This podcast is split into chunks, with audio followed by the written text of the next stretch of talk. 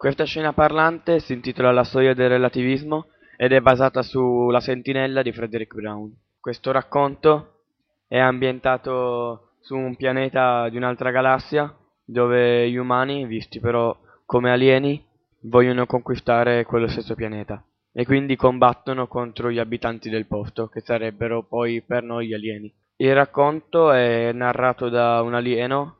che anche qui è visto come noi, da noi un alieno, ma che in realtà è,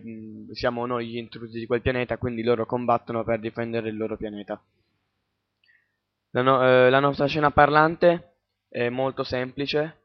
perché l'abbiamo progettata e costruita pensando ad una cosa che non per forza deve essere complessa,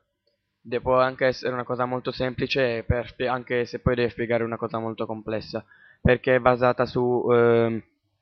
è basata sul tema del relativismo, cioè molte, molte volte si pensa che una, è tutto a modo nostro, mentre invece ci sono anche altri punti di vista non siamo solamente noi quelli che non so, non è, le cose non sono tutte come le vogliamo noi. Per costruire questa scena parlante abbiamo solamente preso una base, l'abbiamo fatta di bianco, un colore neutro,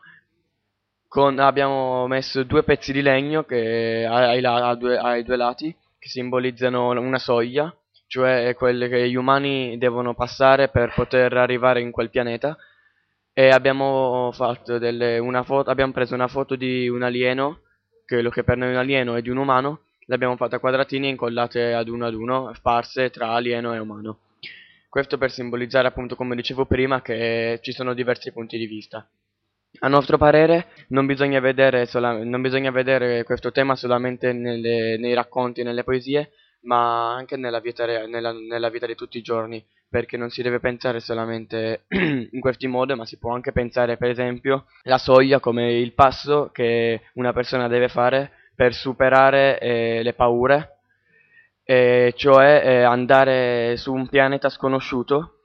eh, andare allo scoperto, fare, devi avere il coraggio di andare controcorrente, essere accettato come un alieno anche se in realtà non lo sei.